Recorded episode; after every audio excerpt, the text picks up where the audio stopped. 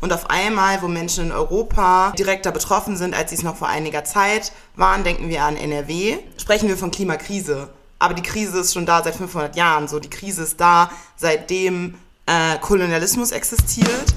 Pissy, der Podcast vom Missy Magazin. Hallo, heute hört ihr wieder Pissy, der Podcast des Missy Magazin. Und heute ist ein besonderer Tag. Wir reden über Klima, Antirassismus und Feminismus. Dafür machen wir ganz viel Chaos hier im Missy-Büro in Berlin und nämlich nicht nur für heute, sondern für eine ganze Woche, von 20. bis 25. September 2021. Wir nennen die Woche Klimawoche. Mein Name ist Zain Assad und ich durfte für die letzten Monate das Missy-Team als Praktikantin unterstützen. Ich habe sonst die letzten Jahre für und mit NGOs und Vereinen im Bereich Umweltbildung und Migration gearbeitet. Für euch kuratiere ich die Social Media Woche Klima.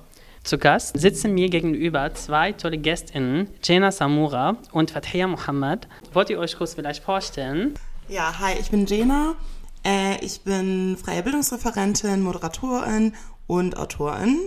Und ja, ich freue mich heute hier zu sein und mit euch zu reden. Schön, dass du da bist. Fathia, ähm, ich habe gesehen, dass du ganz viel Bildung und Aufklärungsarbeit machst und dieses Jahr warst du beim BIPOC Climate Conference.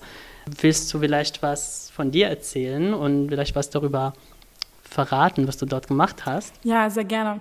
Also bei mir ist es tatsächlich so, dass in meiner Freizeit ich viel mache, was auch politisch in meiner Arbeit vorkommt. Also zum einen bin ich Teamerin bei ufuk.de und gebe da an Schulen ähm, Workshops zu antimuslimischem Rassismus und antischwarzem Rassismus. Und gleichzeitig ist es auch so, dass ich ja selbstständig bin und für NGOs Workshops gebe in beiden Bereichen, aber eben auch in Intersektionalität. Genau, ich war jetzt vor zwei oder drei Wochen, war ich bei der BIPOC Klimakonferenz im Rahmen von der Kuloko. Kuloko ist Kultur ohne Kohle. Das war sozusagen ein Rahmen, wo mehrere Einzelpersonen und mehrere Organisationen zusammengearbeitet haben, um in Nordrhein-Westfalen an der Kohlegrube die sieben Dörfer zu unterstützen und ähm, darauf aufmerksam zu machen, dass Klimagerechtigkeit und auch Klimawandel nicht ohne ähm, Bewusstsein für Kulturen geführt werden kann. Bevor wir so richtig ins Thema des heutigen Gesprächs einsteigen, äh, ich möchte ein paar Fragen äh, stellen, also kurze Fragen, damit wir uns besser kennenlernen. Sommer oder Winter? Sommer, definitiv Sommer ich bin jetzt schon ganz traurig. Es ist erst Mitte September und ich überlege schon, was mein Escape im Winter wird. Ich mag beides eigentlich sehr gerne, aber mein Körper ähm, kommt besser mit Hitze klar, was aber in Deutschland hier im Sommer eigentlich auch nicht der Fall ist. Und Popcorn, salzig oder süß? Beides. Salted Caramel. Süß. Und Klimagerechtigkeit oder Klimaungerechtigkeit? Also aktuell natürlich eher Klimaungerechtigkeit, weil das ist die Realität, in der wir leben. Das ist die Realität, in der Schwarze auf Kala, vor allem Menschen im globalen Süden, seit 500 Jahren leben. Aber das Ziel wäre natürlich Klimagerechtigkeit. Ja, dem stimme ich zu. das war eine easy Frage vielleicht. Aber alle bestanden. Natürlich, wir wollen Klimagerechtigkeit erreichen, aber wir leben noch in der Ungerechtigkeit. Bei den Überschneidungen der Klimakrise mit struktureller Diskriminierung geht es aber auch darum, darauf aufmerksam zu machen, dass genauso innerhalb unserer Gesellschaft nicht alle gleich von Auswirkungen der Klimakrise betroffen sind. Vielleicht wisst ihr schon, dass am 24. September ein globaler Klimastreik gibt. Geht ihr hin? Ich gehe nicht hin, weil ich ähm, an dem Tag anderweitig eingebunden werde. Äh, ich werde nicht hingehen. Ich habe tatsächlich in der Vergangenheit mich auch selten Protesten von Fridays for Future angeschlossen.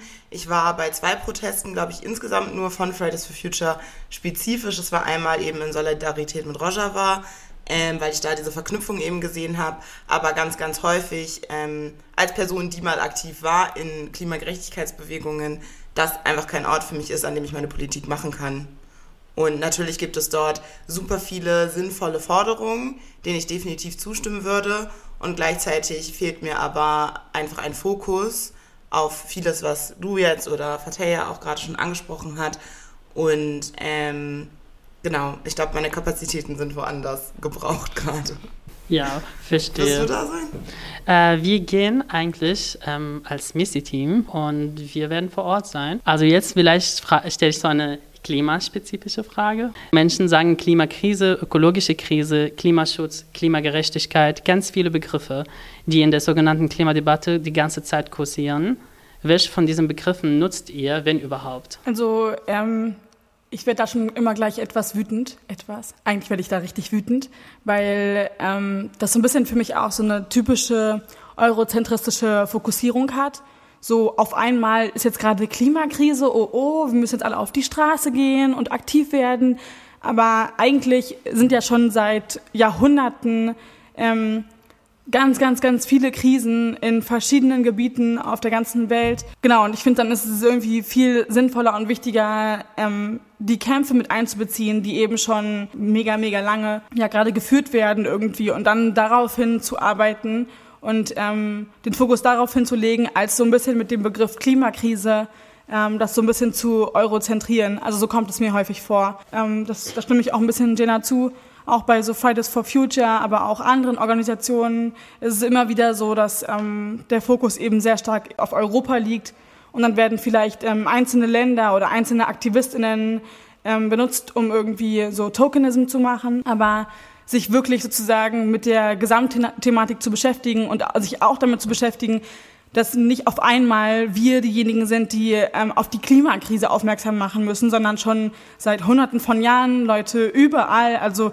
vor allem in Lateinamerika, vor allem ähm, in äh, afrikanischen Gebieten, vor allem in Indien, vor allem in China etc., in ganz vielen Gebieten einfach ähm, schon lange Kämpfe existieren, wo darauf hingewiesen wird, dass es einfach Klimaungerechtigkeiten gibt. Und dann zu sagen, oh, wir in Deutschland, wir sind in der Klimakrise. Das ist einfach absurd, ne?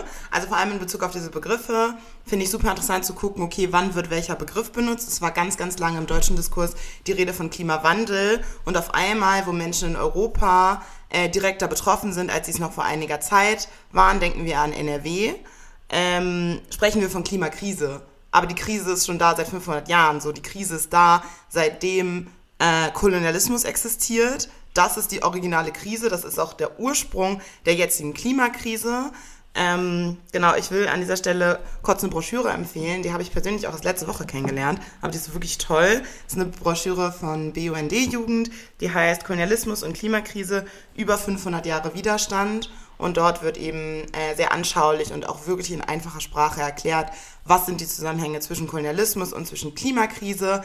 Es wird auf widerständische Bewegungen aufgemacht, Zapatistas, Rojava wurde gerade schon benannt, Menschen auf dem afrikanischen Kontinent, Wangari Masai. Genau, also eben auch so ein bisschen gehighlightet, okay, welche Widerstände existieren denn eigentlich schon, wie lange werden diese Kämpfe ähm, schon geführt. Und es muss gar nicht unbedingt nur auf so einem globalen Level sein, wie das zum Beispiel in dieser Broschüre passiert. Ich finde da toll, dass auch wirklich ein Fokus auf Widerstand ist und nicht nur so eine Leidensgeschichte erzählt wird, sondern wir sehen das auch sehr lokal, zum Beispiel bei äh, Segregation von Stadtteilen, also Thema Umweltrassismus.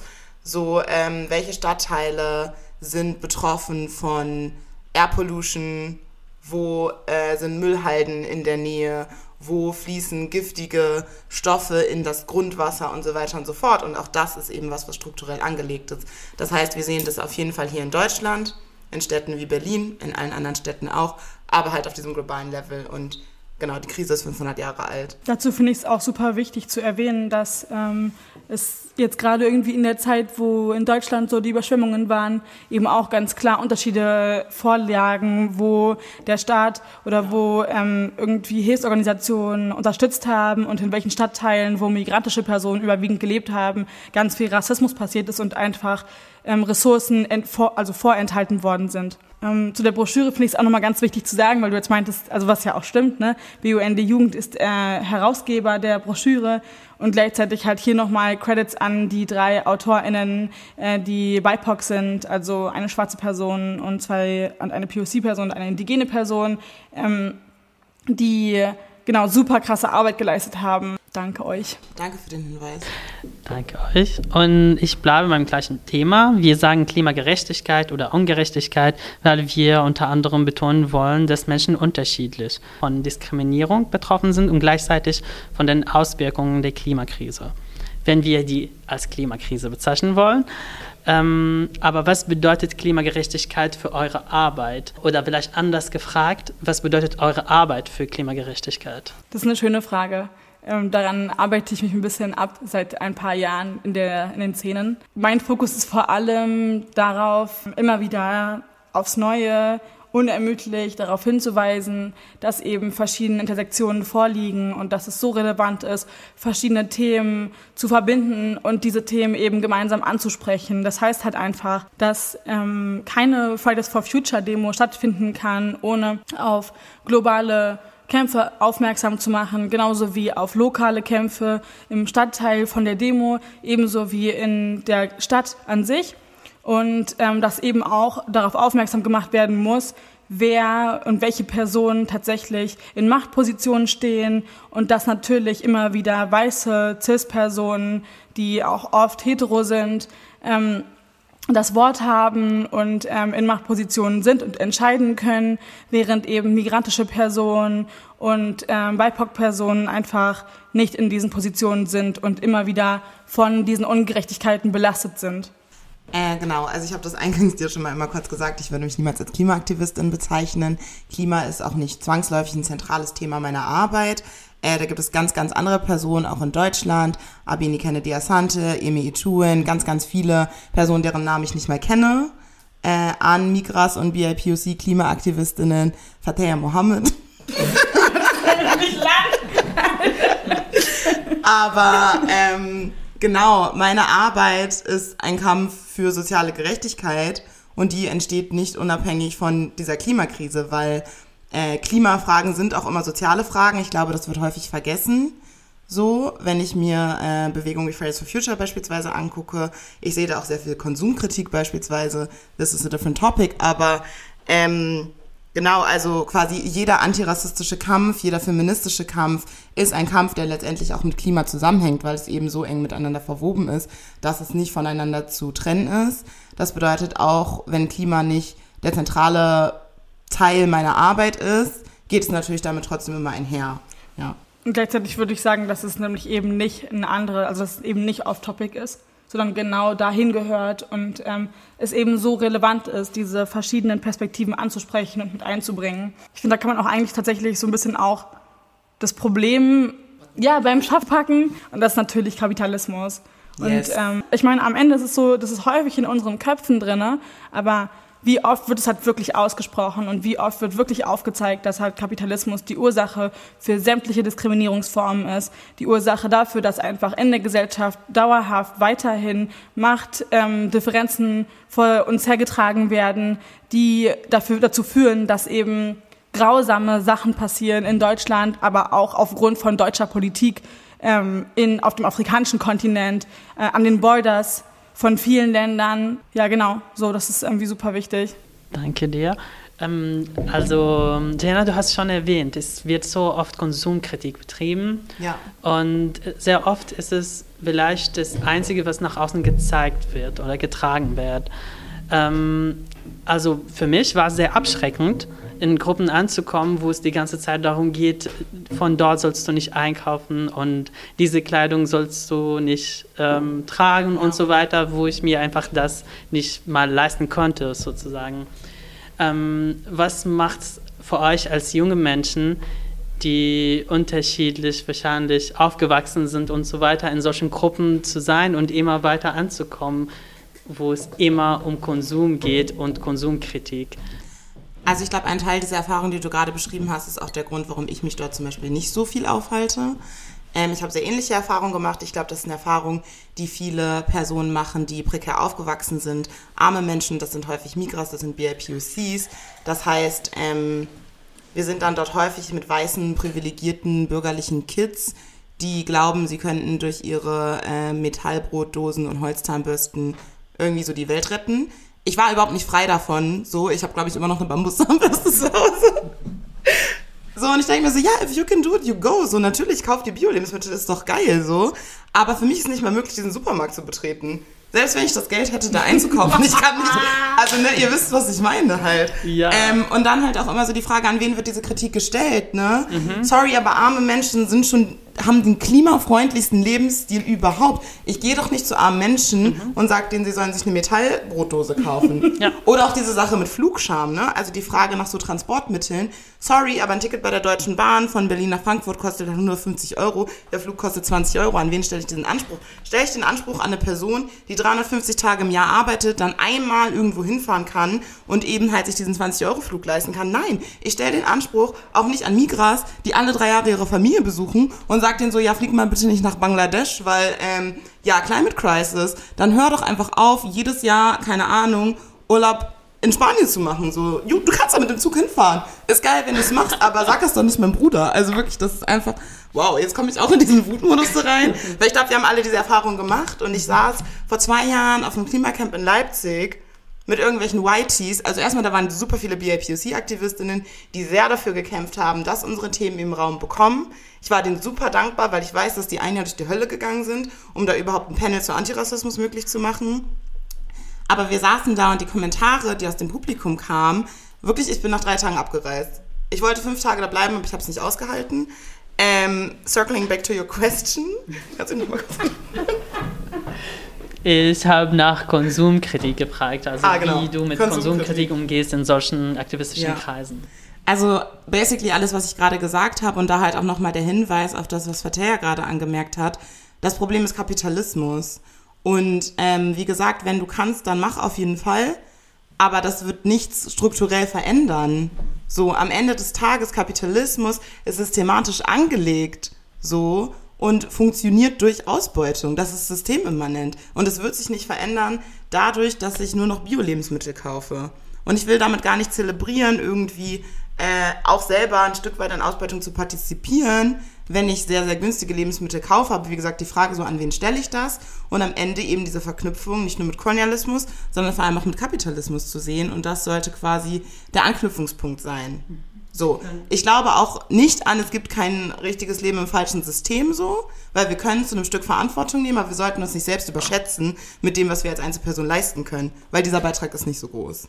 Ich denke, es gab eine Erhe Erhebung von Umweltbundesamt von, aus dem Jahr 2016 und da stand, dass je mehr Geld du hast, desto größer dein CO2-Fußabdruck Ja, ist. Und natürlich. das ist so, und das war bezogen auf äh, Daten aus Deutschland vor allem. Ja. Und da waren auch ganz viele verschiedene interessante Daten, zum Beispiel, dass ich denke, circa 34 Prozent Frauen nur äh, Autos besitzen in Deutschland zum Beispiel. Also auch wenn es darum geht, in privilegierten Kreisen zu sehen, irgendwie, wie werden diese Ressourcen verteilt, wer macht was, dann sieht man dann diese, diese Ungerechtigkeiten, auch wie diese Ressourcen konsumiert werden und wo tatsächlich Schaden ähm, gemacht Und jetzt wird. pass mal auf, so. Der Witz ist ja, dass diese, also, sorry, Mann, dass genau diese Art von, ähm, also diese, dieses System, was du gerade aufgezeigt hast, oder diese, dieses Muster, das gibt es halt natürlich nicht nur unter Individuen hier in Deutschland, sondern das kannst du ja auch auf die ganze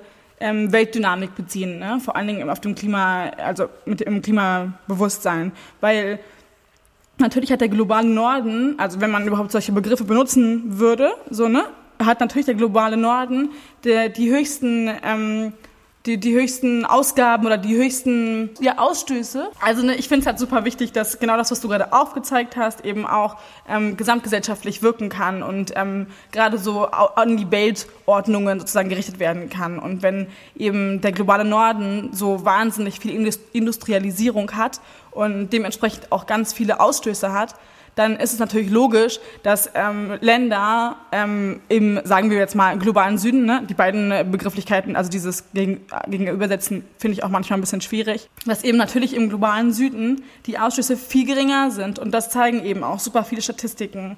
Und dann ist es wiederum halt einfach nur witzig, dass halt jetzt hier irgendwie in Europa alle Menschen aufschreien und so, yo, keine Ahnung, Klimakrise, wir müssen alle auf die Straße gehen, da, da, da, ne? So, ja, auf jeden Fall, aber, also ist ja auch mega wichtig und gut so und trotzdem muss man im Kopf behalten, so, diejenigen, die halt so wahnsinnig viel konsumieren und eben ausstoßen, das sind halt wir, so, das sind hier die Leute, die in den Ländern wohnen und die tatsächlich dann auch auf diese Demos gehen. Ja, also das, was du gerade beschreibst, ist ja quasi dann auch so ein ahistorischer Blick da drauf, weil erstmal sozusagen, wer äh, produziert diese Emissionen, wer ist verantwortlich für die Klimakrise, weil dann kommt immer dieser Aus, also dieser Aufruf nach, oh, wir müssen uns jetzt alle beteiligen und alle Länder, Regionen, Gebiete müssen gleich viel beitragen. Aber so nach der Frage, also diese Verantwortungsfrage fehlt total. Und dann natürlich auch so ein Blick auf die Realität. Im Pazifik verschwinden Inseln. Menschen haben kein Zuhause mehr. Dieses Zuhause gibt es nicht mehr. Sie können nie wieder auf diese Insel zurück. So, ne? Und dann so diese Frage nach, wer übernimmt für was hier Verantwortung und wer soll quasi dafür sorgen, dass äh, die Klimakrise nicht weiter eskaliert, als sie das halt gerade eh schon tut. Mhm. Da muss ich immer daran denken, wenn Menschen sich beschweren, dass das Wetter gerade kälter oder wärmer ist und dann die ganze Zeit so Bezug auf die Klimakrise nehmen und ich bin immer so, ach, das ist nicht die einzige Sache, die nicht der einzige so Zeichen dafür, dass es so Klimawandel gibt. So ein Klimawandel ist also zieht sich seit über 400 Jahren und ist auch wenn Menschen das nicht zugeben wo, äh, wollen, halt mit Kolonialismus zusammenhängen. Und jetzt kommen Menschen und sagen auf einmal, ah, heute haben wir, keine Ahnung, 30 Grad, das hatten wir vor zwei Jahren nicht. Und ähm, was ja man merken kann und gleichzeitig denke ich mir, okay, muss es wirklich so weit kommen, muss es bei deiner Tür ankommen, damit du überhaupt siehst, dass es überhaupt ein Problem gibt. Irgendwie. Das ist auf jeden Fall immer das Abfuck. Der Abfuck. Das muss man sich mal vorstellen. Ich meine, Leute wohnen hier im übelsten Luxus, ja, wirklich mit den, mit den größten Privilegien überhaupt und einem Wahnsinnssystem aus irgendwie, also was für nicht alle, aber für vor allen Dingen privilegierte, privilegierte Leute so ähm, verfügbar ist, irgendwie mit so Versicherungen und äh, ja, was, was ich alles, irgendwie warmem Wasser etc. Und, ähm, und dann labern diese Leute so ein Bullshit. Scheinbar verstehen es Menschen nicht. Ich meine, es reden seit Jahren, reden genügend viele Stimmen und auch laute Stimmen, reden immer wieder über die gleichen Problematiken, ja, über die gleichen ähm, unterschiedlichen Privilegien, über die Machtstrukturen, über die Verbindungen zwischen Rassismus und Klimagerechtigkeit oder Ungerechtigkeit. So, und dann halt irgendwie solche Leute zu hören, die dann irgendwie sich so beschweren, da denke ich mir auch nur so, halt deine Schnauze so, weil irgendwie zum Beispiel, ne, also so zum Beispiel, ich war auf der BIPOC-Konferenz und dann haben wir da mit ein paar Leuten geredet und ähm, viele Leute haben, also es gab auch einen super schönen Austausch zwischen uns allen. Und ich habe zum Beispiel auch darüber gelernt, dass die Mapuche gerade in Lateinamerika ähm, teilweise einfach ermordet werden so und es nicht anerkannt wird, weil sie einfach für, für ihre Natur, nicht ihre, für die Natur einstehen und weil sie für ihre Rechte einstehen so. Und dann, also dann setzen sich Leute hier hin und labern irgendwie, dass es ihnen zu warm oder zu kalt ist. So, das ist halt mhm. so typisch einfach und ist auch einfach ein bisschen typisch deutsch, finde ich. So die eigenen Privilegien gar nicht zu reflektieren und immer wieder weiterhin in dieser Bubble zu leben, so wann, wann ist jetzt eigentlich mal langsam genug irgendwie? Genau, also ich fand ein paar äh, Punkte nochmal für wichtig, die du gerade genannt hast, weil das eine, was wir auch noch nicht erwähnt haben, ist die Frage nach Resilienz. Also wenn etwas passiert, eine Naturkatastrophe, wie resilient sind wir dagegen? Ne? Und dann sehen wir, ähm, dass in Deutschland ist es möglich, bestimmte Fonds zu mobilisieren. Menschen können woanders unterkommen. Es gibt trotzdem noch Nahrungsmittel, die nicht verdreckt sind und so weiter und so fort. Wenn eine Insel verschwindet, dann ist die nicht mehr da. Also, ne? Das heißt, Menschen können gar nicht resilient sein. Sie sind dem so krass schutzlos ausgesetzt, auch bei Dürren oder ähnlichen. Es gibt kein Wasser, Menschen sterben. Mhm. So. Ähm, das nochmal bei dieser Frage nach so Erfahrungen mit äh, Klimakrise im globalen Norden und im globalen Süden. Und dann ein anderer Punkt, den ich gerade auch nochmal wichtig finde, ist so, weil du gerade angesprochen hast, dass äh, Mapuche sterben, wenn sie halt sich einsetzen. Das sehen wir ja ganz, ganz viel. Das sehen wir in Rodungen vom Urwald, das sehen wir bei ähm, afrikanischen Aktivistinnen, das sehen wir auf den Philippinen besonders viel. Also ein Gebiet, mit dem ich persönlich mich viel beschäftigt habe, wo äh, Klimaaktivistinnen regelmäßig ermordet werden, beziehungsweise sie verschwinden mhm. und tauchen dann einfach nicht mehr auf. Und das sind alles Probleme, ähm, die es in Deutschland nicht gibt. So. Und das ist eben auch die Frage nach, wer kann überhaupt auf die Straße gehen und wer kann sich für eine bestimmte Art und Weise oder auf eine bestimmte Art und Weise einsetzen. Ne? Also indigene Menschen kämpfen seit Jahrhunderten ähm, gegen eben Folgen der Klimakrise oder das Voranschreiten. Einmal das und dann, wenn wir aber in Deutschland gucken, auch noch, wer kann auf die Straße gehen. Ich sehe so Aktionen von Extinction Rebellion, wo Menschen sich aus Spaß festnehmen lassen von der Polizei, weil sie das äh, lustig finden und verbringen dann schön eine Nacht, keine Ahnung, auf der Wache aber so als schwarze Person, ich lasse mich doch nicht aus Spaß von der Polizei mitnehmen, weil ich komme da nicht wieder raus. So, schön, dass Annegret am nächsten Tag dann wieder beim Brunch bei den Eltern sitzt, aber so schwarze Menschen, illegalisierte Menschen, äh, können das nicht machen. Ich kann da nicht in der ersten Reihe stehen und bei einer Protestaktion, die irgendwie ziviler Ungehorsam ist, irgendwie mitmachen. Es geht nicht. Und das fand ich super interessant auch zu beobachten bei so Erfahrungen auf Klimacamps, von wem wird hier eigentlich was erwartet. Auch bei Dingen wie Ende Gelände und Ende Gelände ist zumindest eine Bewegung, wo ich bin so, ja, richtig nice Ansätze.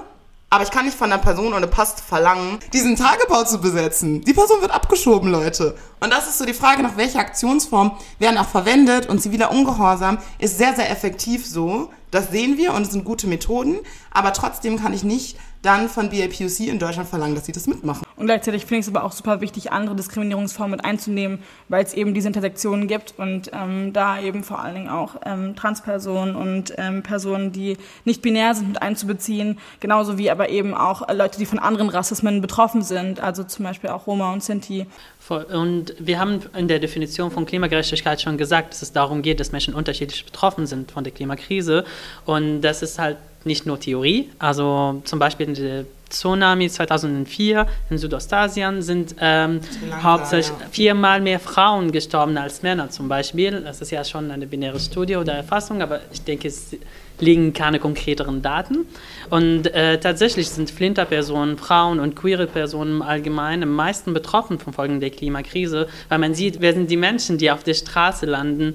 Ähm, und da sieht man, dass es einfach ähm, eine, eine Kluft gibt zwischen nicht nur arm und reich oder ähm, hetero und äh, queer und so weiter. Es gibt eine Kluft, die sich auf äh, Machtverhältnisse basiert und das ähm, wird weiter auf uns zurückkommen, auch wenn wir das erstmal ignorieren.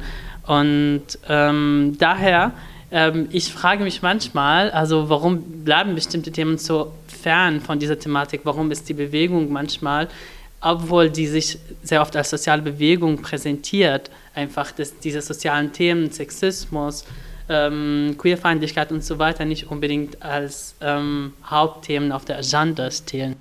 Zu dem, was du gerade gesagt hast, ähm, bevor wir vielleicht darauf eingehen, ähm, nicht nur wer landet dann auf der Straße, sondern auch wer ist schon auf der Straße und dementsprechend nicht mehr resilient.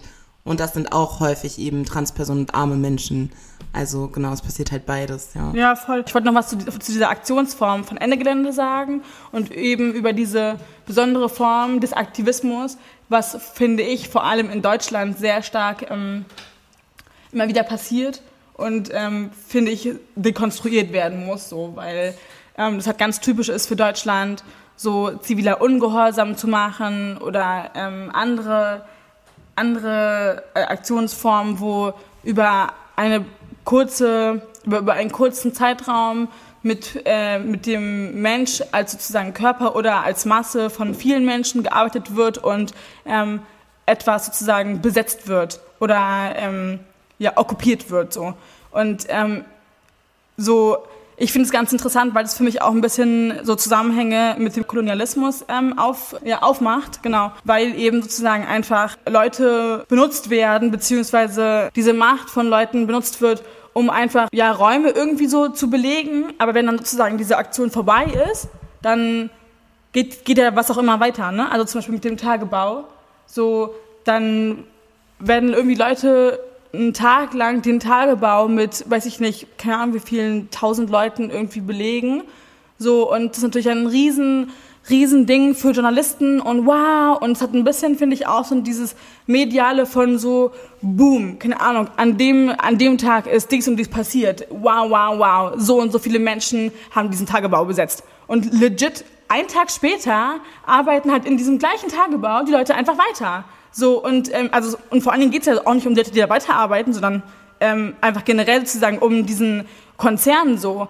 Und das ist halt so ein bisschen so wie kann es sein, dass wir in Deutschland leben, einer der privilegiertesten Länder überhaupt, und unsere Aktionsformen sind die, die am wenigsten effizient sind, wenn man sich jetzt mal generell Kämpfe überall anguckt, ja? So in anderen Ländern, da werden, wird irgendwie auf andere Art und Weise wird gearbeitet, dass keine Menschen zum Beispiel zu Schaden kommen, aber gleichzeitig sozusagen Ressourcen verloren gehen für große Konzerne, so. Und das ist halt so ein bisschen, finde ich, was halt auch super krass reflektiert werden muss, also, es ist einfach nicht das A und O, als, sich als weißt du, aktivistisch zu, zu, zu sehen und dann irgendwie einfach irgendwo hinzugehen und was zu besetzen. Und dann gleichzeitig ist es auch so, dann machst du das, also dann hat es vielleicht den, den Effekt, dass du irgendwie die ArbeiterInnen irgendwie davon stoppst. Dann bist du aber eigentlich auch nicht solidarisch mit den ArbeiterInnen, die da sind. Und im Endeffekt müssen wir halt auch Kämpfe verbinden. Und ähm, häufig ist dann auch so, dass zum Beispiel in Tagebauten etc. oder auch zum Beispiel Securities, ganz oft bei Ende Gelände zum Beispiel wurde extrem, wurde extrem gegen Securities ähm, so gearbeitet.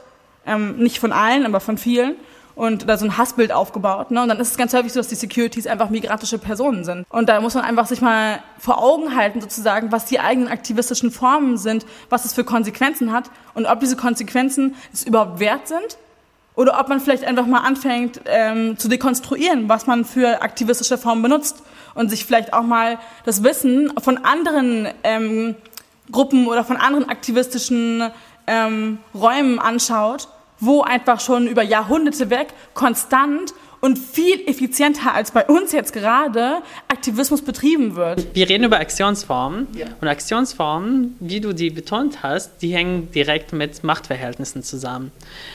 In der Klimabewegung ähm, sagt man trotzdem, dass die Klimabewegung progressiver ist. Beim ersten Klima, globalen Klimastreik am 15.03.2019, denke ich was, gab es äh, über 70 Prozent ähm, Frauen, die mitgestreikt haben. Und gleichzeitig ähm, äh, würde immer da ähm, das als Potenzial ähm, gesehen, dass die Bewegung einfach was anderes erreichen kann, dass die Bewegung weiterkommen kann. Seht ihr das auch als Potenzial für Veränderung? Ähm, Ich finde bei, bei diesem Fakt, und es ist ja auch so, das ist auch global so, dass es hauptsächlich äh, Flinterpersonen sind, egal welcher Kampf, ne? Flinterpersonen have been on the forefront of every fight, egal ob es Black Liberation ist oder Klimakrise. Das ergibt sich natürlich aus einer bestimmten Notwendigkeit. Ähm, ich finde bei dem Beispiel total interessant, weil ich glaube, es gibt einen Grund, warum vor allem Frauen in dem Fall ähm, ja so hervorgehoben werden. Und ich glaube, das hat ganz viel mit so einer Idee zu tun, die zum Beispiel Natur mit Femininität bzw. Weiblichkeit verknüpft. Also diese Idee von Mutter Erde zum Beispiel. Das heißt quasi, wer und was ist beschützenswert? Wir wollen die Erde beschützen. Was ist auch beschützenswert? Weiße Frauen. Und deren Gebärfähigkeit und so Reproduktion, bla bla bla. Ähm, deshalb finde ich es da der Zusammenhang nochmal sehr, sehr interessant. Und ähm, ja, kann sein, dass es auf eine Art progressiv ist, dass dann viele, in dem Fall Frauen, nicht zwangsläufig Flinterpersonen, wir haben ja gerade gesprochen, welche Möglichkeiten haben queere Personen zu partizipieren, ähm, dort aktiv sind und gleichzeitig ist aber auch die Frage so, wer leistet hier wieder die Arbeit?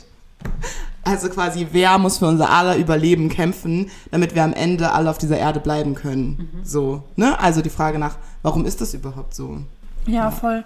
Ähm, ich finde, genau, ich bin prinzipiell bin ich, glaube ich, ein sehr pessimistischer Mensch tatsächlich. Ähm, und dann versuche ich mich immer so ein bisschen zurückzuhalten und denke so, hey, jetzt musst du auch mal ein bisschen an die positiven Sachen denken.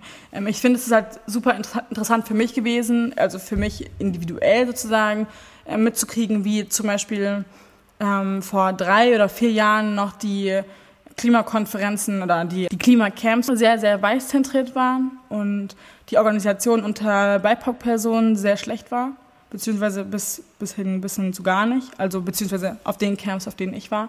Genau, und da zum Beispiel auch so antirassistische Kämpfe gar nicht erwähnt worden sind oder also wenn überhaupt nur am Rande. Mhm. Und jetzt drei Jahre später oder drei oder vier Jahre später gehe ich halt auf ein Klimacamp und sehe, dass am, direkt am Eingang ein Schild ist, wo steht, äh, weiße Menschen mit Dreads sind hier nicht willkommen und wenn dann bitte Haare abdecken so weil das eine Form von kultureller Aneignung ist und weil das eine Form von Rassismus ist. Und ähm, das ist für mich halt eine Sache, wo ich mich tatsächlich ein bisschen gefreut habe, weil ich gemerkt habe, okay, da haben tatsächlich ähm, viele von viele von dem Black Earth Kollektiv oder von den Briefen, die immer wieder an Ende Gelände geschrieben worden sind von unterschiedlichen AktivistInnen, ähm, haben dann doch eine Wirkung gezeigt. Und gleichzeitig ist es so, dass ich dass ich merke, in dem Tempo, in dem sich was verändert, können wir es auch gleich sein lassen. So. Und da meine ich halt überhaupt nicht irgendwie die individuellen oder die, die Organisationen von irgendwie BIPOC-Personen, damit meine ich auch nicht ähm, die Minderheiten, die ähm, dann sich ähm, meistens Flinterpersonen bei Awareness-Teams zum Beispiel, die sich fast ausbrennen, um irgendwie ähm, Ungerechtigkeiten und Machtstrukturen ähm, so aufzuzeigen und dagegen zu arbeiten, sondern damit meine ich tatsächlich die Mehrheit. Damit meine ich tatsächlich die Mehrheit der weißen CIS-Personen, die vor allen Dingen Männer, die sich bis heute immer noch nicht genügend reflektiert haben, die bis heute nicht checken, wenn sie bisher gecheckt haben, dass zum Beispiel Antirassismus notwendig ist, dann haben sie trotzdem nicht gecheckt, dass darin auch kritische Männlichkeit verwurzelt ist. So. Und das sind halt immer diese Überlappungen und ähm, ja, die, die Überlappungen und auch sozusagen die Punkte, die ich als, als wichtig empfinde, dass sozusagen es nicht mehr, also dass es nicht darum gehen kann, dass ähm, kleinere Gruppen oder irgendwie marginalisierte Personen sich organisieren und ähm, dann irgendwie sozusagen in Riesenkämpfe gehen, in fast un, so, also in eine, eigentlich in keine Win-Win-Situation für, für überhaupt irgendjemanden, sondern worum es gehen sollte und was sozusagen wirklich eine, ein Voranschreiten wäre, wäre, wäre, wäre halt, wenn Mehrheiten, wenn Leute in Machtpositionen anfangen und tatsächlich dann eben überwiegend einfach weiße Männer anfangen, sich zu reflektieren und vor allen Dingen in diesen ähm, in diesen verschiedenen Bereichen aktiv zu werden und sich zurückzunehmen oder eben sich zu educaten und dementsprechend auch sich zu verhalten. Weil solange es halt, weißt du, so Progressivität und sowas, solange es immer an Minderheiten klebt, solange, es, solange man immer sagen kann oder solange ich immer sagen kann, wow, okay, cool, dass jetzt diese Leute aktiv sind, aber die 600 andere Leute daneben sind halt einfach trotzdem übelst die Arschlöcher. So, solange bringt es halt auch so der Bewegung nichts. Also nicht nichts. Ich will jetzt nicht, ne, das geht nicht darum, jetzt irgendwie die Kämpfe unsichtbar zu machen, sondern es geht darum aufzuzeigen, dass solange der Fokus nicht ans Verantwortungsbewusstsein der Mehrheiten kommt, solange wird auch nicht eine ausreichende Veränderung eintreten. Und da kommen wir wieder zum Ursprung aller Probleme, Kolonialismus. Ähm, und da kommen wir wieder diese, zu, die, zu der Gender-Frage. Ähm, sehr oft äh, die Betrachtung von der Klimafrage, wenn man das auch so nennen darf, wird immer ähm, weit entfernt von der Genderfrage auch so gesehen. Und äh, natürlich wird die ganze Geschichte mit Kolonialismus und ganz vielen anderen Unterdrückungsmechanismen, ähm, die sich reproduzieren lassen in kolonialen Kontinuitäten und so weiter, äh, werden ignoriert. Ähm, wie seht ihr das? Seht ihr, dass die Genderfrage und die Klimafrage, also wir haben schon die ganze Zeit gesehen, äh, gesagt, dass die Sachen zusammenhängen, aber seht ihr auch, dass ähm, die Kämpfe für beide Sachen zusammengeführt werden können und wie? Also ich finde, dass sie schon gemeinsam geführt werden können und ich glaube, die einzige Antwort darauf ist tatsächlich, sich auf Wissen zu beziehen, was ähm, und Wissen, Wissen erkennbar zu machen, was sozusagen schon seit Jahrhunderten vorliegt und vor allen Dingen vor der ähm, vor den kolonialen Zeiten sozusagen vor allem ähm, gelebt worden ist und sich daran zu orientieren und ähm, das auch wirklich so zu benennen, was für Gewaltstrukturen ähm, vorgeherrscht haben, um herauszufinden oder um zu reflektieren, wie die eigenen ähm, Wissens, äh, wie die eigenen Wissenslücken entstanden sind, aber auch auf was sozusagen das eigene Wissen aufbaut. Und ähm, eigentlich kann man, also wenn man wirklich mal theoretisch darüber nachdenkt, eigentlich kann man authentisch keinen dieser Kämpfe alleine führen, ohne die anderen Kämpfe mitzudenken. Also wenn jemand sich ernsthaft hinsetzt und irgendwie kritische Männlichkeit durchdenkt, so ganz abgekoppelt von Kolonialität, dann ist es glasklar, dass das Ergebnis nicht das Richtige sein wird. Ich würde, glaube ich, an der Stelle zu der Frage einmal zwei sehr prominente Beispiele sagen, die ich gerade auch schon benannt habe. Als einmal natürlich Rojava und die Zapatistas, wo das einfach aktiv gelebt wird. Also der feministische Kampf ist ein ökologischer Kampf, ist ein antirassistischer Verein, antiimperialistischer Kampf und dort wird all das zusammen gedacht und auch wirklich aktiv gelebt. Also es passiert wirklich in der Praxis und bleibt nicht auf diesem theoretischen Level. Ja, ähm, ich finde das auch gut, dass irgendwie auch die, dass der ökologische und feministische ähm, Ansatz sich nicht nur auf das Bild von Greta Thunberg auf dem ähm, Vogue-Cover einfach nur einschränkt und dass es einfach vielleicht auch ganz viele andere Beispiele überhaupt, überhaupt zu sehen sind. Natürlich bin ich auch tatsächlich dagegen, die ganze Zeit Greta zu bashen, weil natürlich kriegt sie ganz viel Bashing im Vergleich zu anderen ähm, weißen Aktivistin, auch als junge Frau, aber gleichzeitig ist es wichtig zu sehen, wo sie sich bewegt und wie viel Aufmerksamkeit sie bekommt. Also mir ist, mir ist auch nochmal wichtig aufzuzeigen, dass es nicht nur die Beispiele Zapatista und Rojava so international gibt, sondern eben auch in Berlin genügend Beispiele, wie zum Beispiel Romani Fen, das Roma-Archiv, also was sich mit dem Kolonialismus beschäftigt und den unter anderem daraus entstehenden Machtstrukturen und der Diskriminierung beziehungsweise dem Rassismus gegenüber ähm, Roma.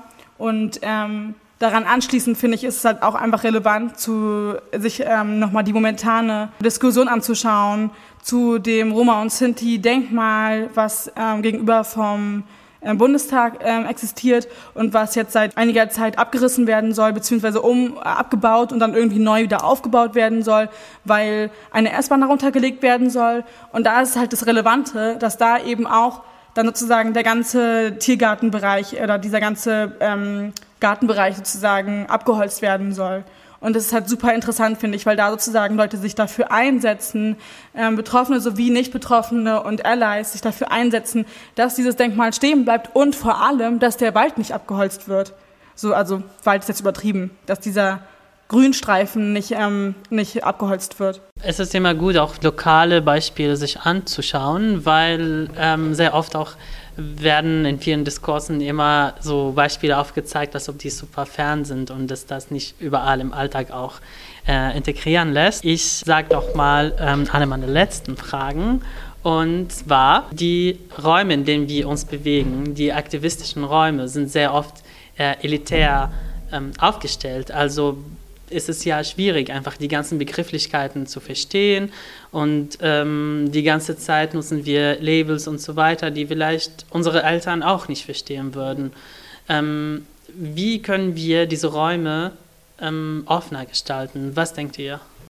Also du hast zum einen jetzt Begriffe angesprochen, was glaube ich ein wichtiger Punkt ist, um einfach gemeinsam ja auch diskutieren zu können, um eine gemeinsame Sprache zu haben als Bewegung. Ähm, ich denke jetzt vor allem in Bezug auf Klimabewegung, aber auch viel an Dinge wie, also muss es sich halt auch leisten können, die Zeit zu haben, ne? Die Zeit zu haben, auf die Straße zu gehen, Transpis zu malen, Banner zu malen, Redebeitrag zu schreiben, das ist alles unbezahlt, das ist nicht die Lohnarbeit von Menschen.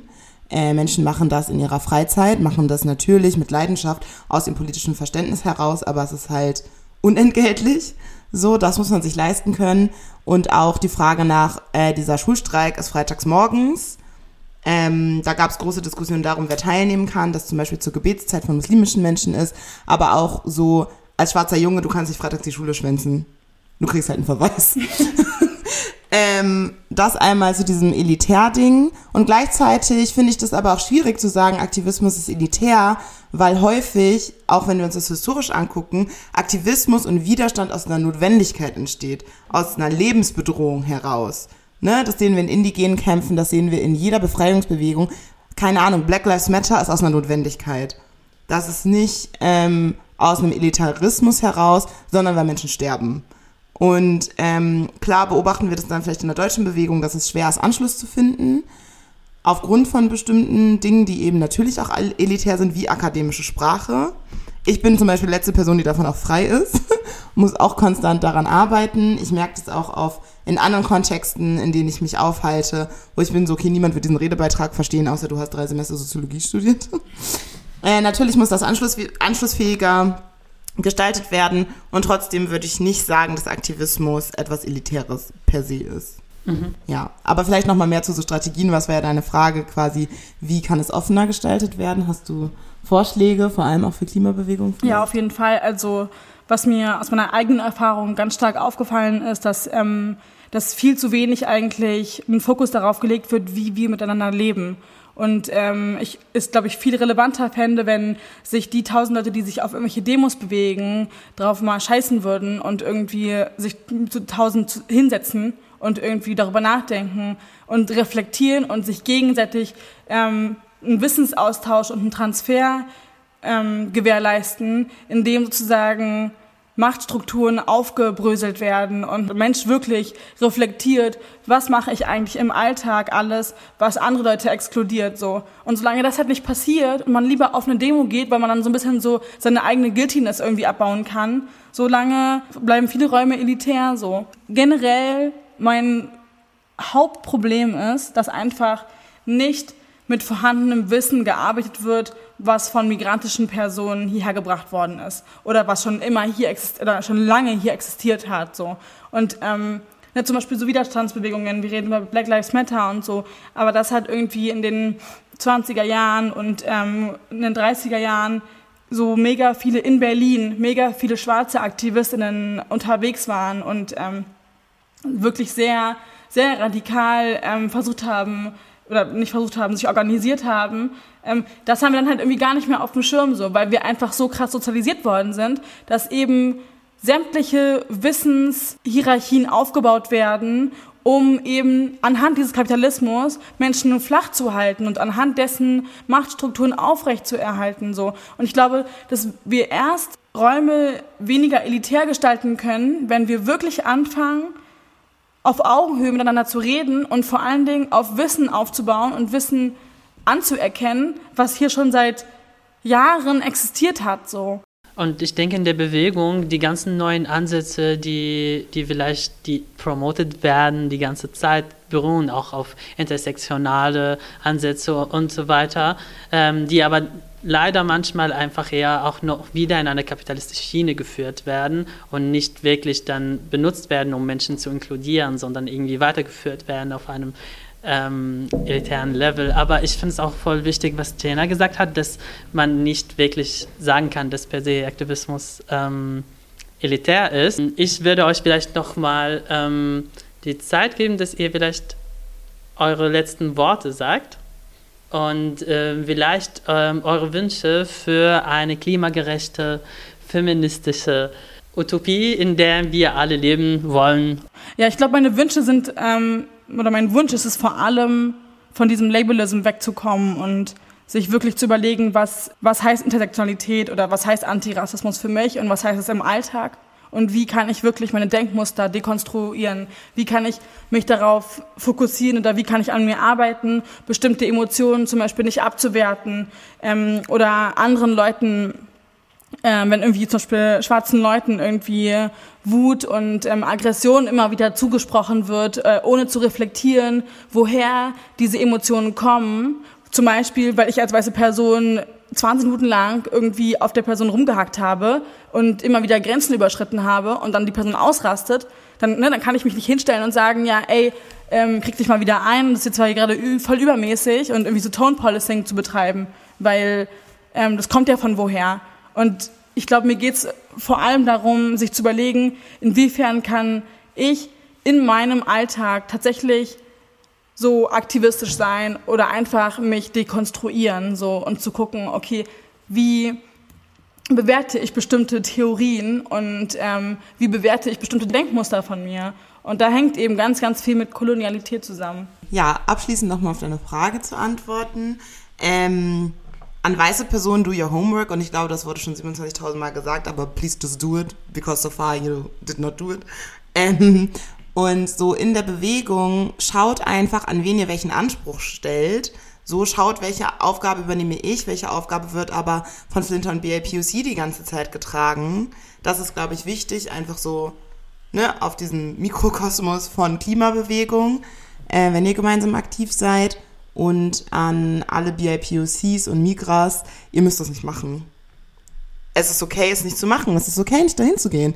Es ist okay, sich nicht fünf Tage lang ein Klimacamp zu geben. Es ist okay, keine Lust zu haben, sich von der Polizei festnehmen zu lassen. Es gibt andere Dinge. Ihr kämpft jeden Tag nur mit eurer Existenz. Ihr müsst nicht da sein. Und wenn ihr wollt, macht es. Es ist richtig gut. Aber wenn keine Kraft da ist, bleibt zu Hause und tankt diese Kraft einfach auf, weil ne, jeder Tag ist einfach ein Existenzkampf und man muss da nicht, ähm, ja, in der ersten Reihe sein. Und kommt dann vielleicht lieber zu sowas Coolem wie der BIPOC-Konferenz, wo es tatsächlich einfach nur darum ging zu chillen und ähm, wir in diesem Chillen einfach schon so aktivistisch waren und uns gegenseitig richtig stark supportet haben und füreinander da waren. Also mit diesen Worten würde ich jetzt einfach abschließen. Und ähm, ich hoffe, das Gespräch war für euch genauso spannend wie für mich.